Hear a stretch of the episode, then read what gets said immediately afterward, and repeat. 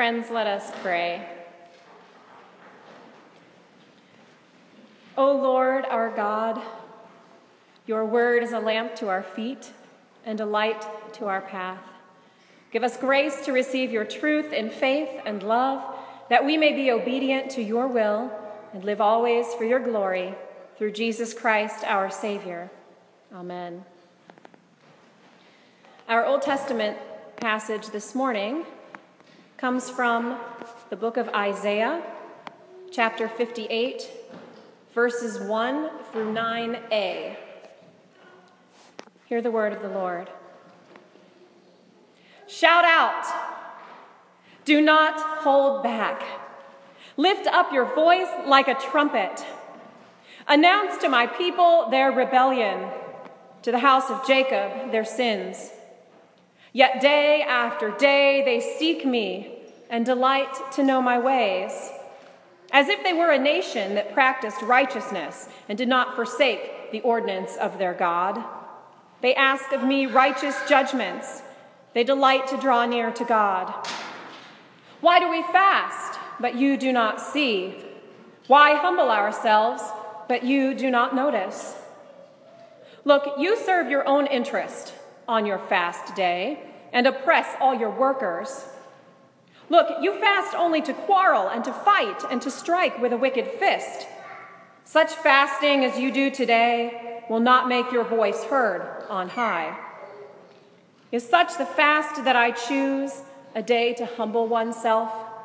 Is it to bow down the head like a bulrush and to lie in sackcloth and ashes? Will you call this a fast, a day acceptable to the Lord? Is not this the fast that I choose?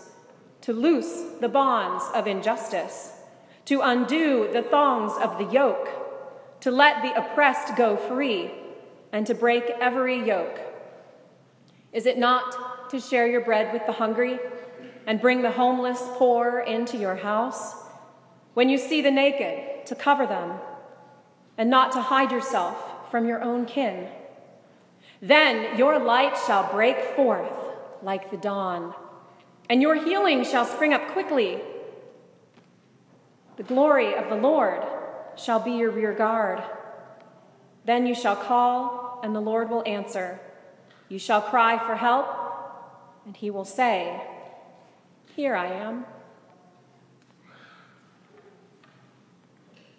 There once was a group of seminarians sitting together in a classroom, passing around a plate of cookies to share.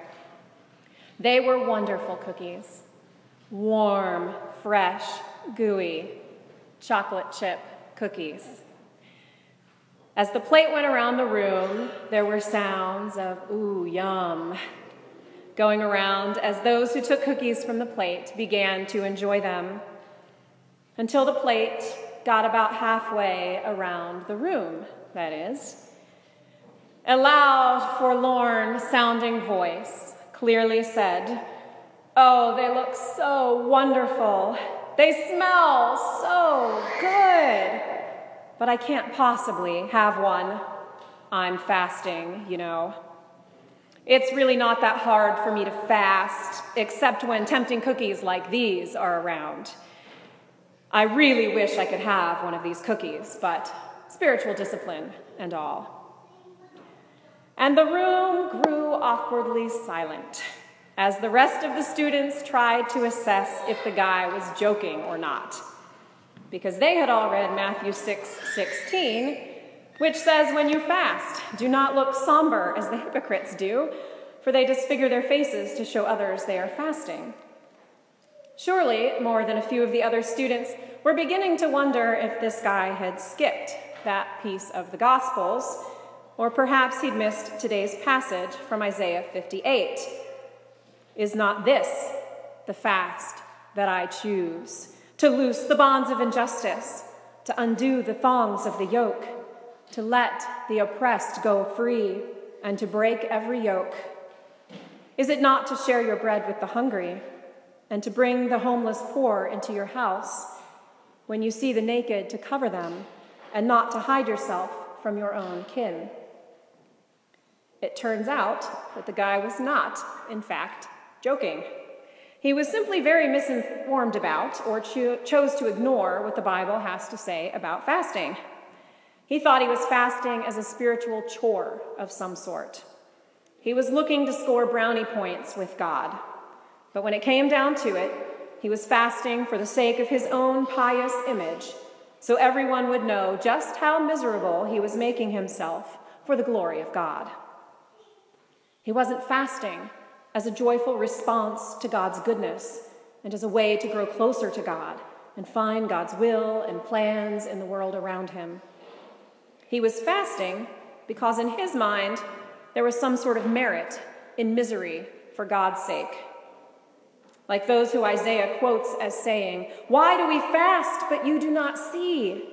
Why humble ourselves, but you do not notice? He was not fasting to find God's work in the world around him and for the sake of others and the mission of the gospel. And because of that, fasting for him felt like an empty chore.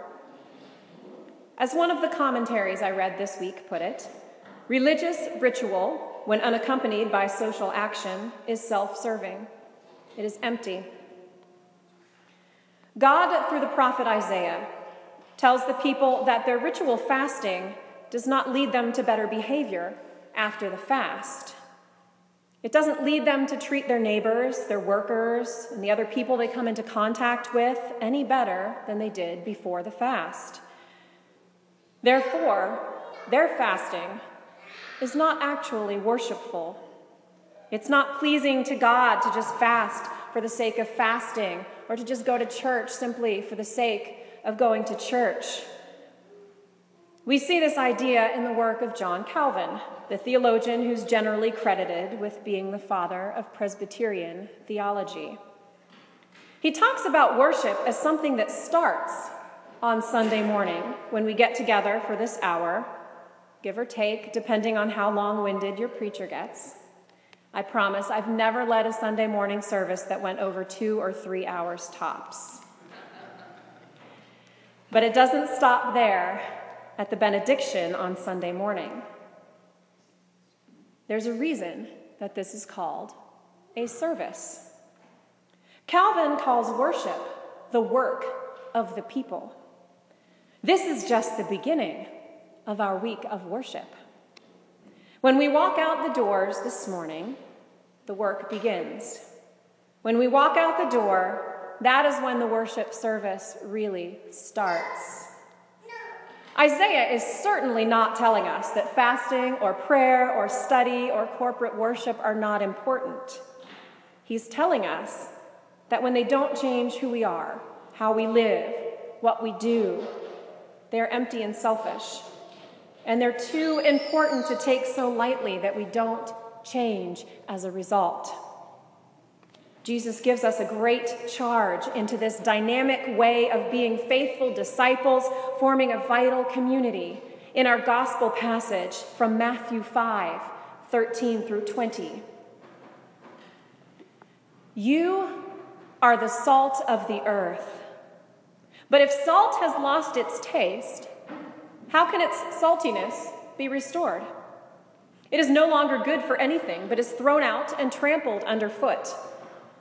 You are the light of the world. A city built on a hill cannot be hid. No one, after lighting a lamp, puts it under the bushel basket, but on the lampstand, and it gives light to all in the house. In the same way, let your light shine before others, so that they may see your good works and give glory to your Father in heaven. Do not think that I have come to abolish the law or the prophets. I have come not to abolish, but to fulfill. For truly I tell you, until heaven and earth pass away, not one letter, not one stroke of a letter will pass from the law until all is accomplished. Therefore, whoever breaks one of the least of these commandments and teaches others to do the same will be called the least in the kingdom of heaven. But whoever does them and teaches them will be called great in the kingdom of heaven. For I tell you, unless your righteousness exceeds that of the scribes and the Pharisees, you will never enter the kingdom of heaven. About five or six years ago, we woke up in the wee hours of the morning, maybe around 5 a.m., to a pounding on our back door. Now, we have a tiny little alley behind our house with no parking. So the only people who ever pound on our back door are family or neighbors. So we answered the door very quickly because it was five in the morning and it was the back door, and we assumed we had a neighbor with an emergency. And when we answered the door, sure enough, there stood one of our neighbors shivering at the door. It was one of those good old fashioned wind chill of negative a million Pittsburgh January nights. The neighbor said, I'm so glad you're home. There's water pouring out of your garage. I think you had a pipe burst. He'd been walking home from the bus after a night shift and had seen the river coming out of our detached garage and immediately banged on our door to let us know so that we could turn the water to the outside off. Now, I know he was tired after his night shift. I'm sure he wanted nothing more than to go home and go to bed. And it wasn't his water pouring out all over the alley, running up his water bill, but he made sure to let us know about the problem. Can you imagine if he had just gone home and ignored it if he had just seen our messy disaster and not done anything, that would be like putting the light under a bushel or having a salt shaker that's been emptied or sealed shut. Knowledge without action is nothing. It's worthless. It doesn't help anyone. Knowledge without action is not true discipleship. It is empty, pointless fasting. There are often emphases and subtle points that we miss in Scripture in the translation from the Hebrew or the Greek into English. And we see a good example of one of these instances in our passage in Matthew. When Jesus says the word you in this passage, it's not you as in you specifically, person who is reading this. It's you as in yins. Jesus is talking to the disciples as a collective. They are a city on a hill, not individuals, each on their own hill. They are many lights shining together. It is not one light alone, it is a light that shines light to an entire room, an entire home. One grain of salt in your soup does not make much of a difference, but a few shakes of salt with many grains then you know your soup is salted. What a great message with which to start off our time together, my friends. This is an exciting new season that we are entering together. It might feel overwhelming at times. It might feel hopeful and grand at others. And yet, at other points, it may feel frustrating or uncertain but here's the encouragement when we are tired or unsure or frustrated, we have one another to rely on and to point out God and the world around us. And in a way, today, your immediate church family has doubled. We have partners at another church just down the street, partners in ministry. Together, we can be salt and light to our communities both Sewickley and Emsworth, as well as a light of hope to other small churches trying to figure out how to do ministry in a culture that is largely suspicious of Christians. And when things are going great, and I promise you we're going to have some wonderful times together, when things are great, we have all of our brothers and sisters to rejoice with and with whom to proclaim God's goodness. We have partners in the very difficult ministry of sharing the gospel with others in word and in action. Sometimes small churches can feel lost in the shuffle or tired or like we don't have enough resources. But we are called to this fast, this service, this way of life, not alone, but together together with one another in this room, together with our brothers and sisters down the street in Emsworth, together with our brothers and sisters in all of the churches in our local presbytery, together with our brothers and sisters in every church in this area and in this country, and surely with every church around the world. Because Jesus says, Yins are the salt of the earth, y'all are the light of the world. And he says it knowing that it is not usually easy and it's going to stretch us out of our comfort zones, but that we can absolutely come together and live it out. Isaiah's true fast is possible when we come together to serve those around us. One of my favorite philosophers, the great Captain Jean Luc Picard, that I just found all of my fellow nerds sitting around the sanctuary. He says that things are only impossible until they're not. Friends, with God, we embark on a journey to do the impossible, but it is only impossible until it is not. And Scripture assures us that all things are possible when we draw our strength from God. This is not just a weird time in the life of this congregation, as I'm sure many of you have noticed. This is a weird time in the life of our country as well. And the message of freedom, love, and justice in Jesus is necessary now more than ever in a divided and angry world. We'll be spending much of our time together these first few weeks and months exploring how we as a church family can be salt and light in our community. That is the sort of fast, the sort of worship that God cherishes and honors. Let's not be the people in Isaiah crying out to God, We're worshiping, but you don't hear us. Let's not be all, all, all knowledge and no action. Let us be worshiping always with our mouths and with our hands and with our feet. Let us be action fueled by knowledge and filled with the Holy Spirit and the confidence of God's own children. Today, I challenge you to take one small, little bitty first step into this. I know that these sound like big, grand plans. I know that that sounds overwhelming sometimes. So I want to step back a moment and give us a concrete first step toward this huge charge that Jesus gives us in Matthew 5.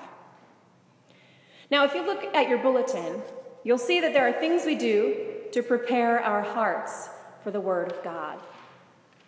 Things like the congregational introit, the call to worship, the prayer of confession. And there are things we do after the word is read and the sermon is proclaimed. Our responses to the word, which include our declaration of faith, our sharing of our tithes and offerings, our celebration of the Lord's Supper. And then there is a sending. This is very purposefully called a sending in our liturgy. We aren't ending the service there. When I proclaim the charge and the blessing, I am sending you all out into the world to continue your worship and your service all week long. So, all I'm asking of you this week is one tiny change in perspective on what the end of the church service is. At the end of our time together this morning, I will say the benediction and I will walk to the back of the sanctuary because that is where the snacks are. And I will shake hands and say hello and learn more names. But I want you all to keep in your minds that that is not the end of the church service, it's just the beginning. May blessing and glory and wisdom and thanksgiving and honor and power and might be to our God forever and ever. Amen.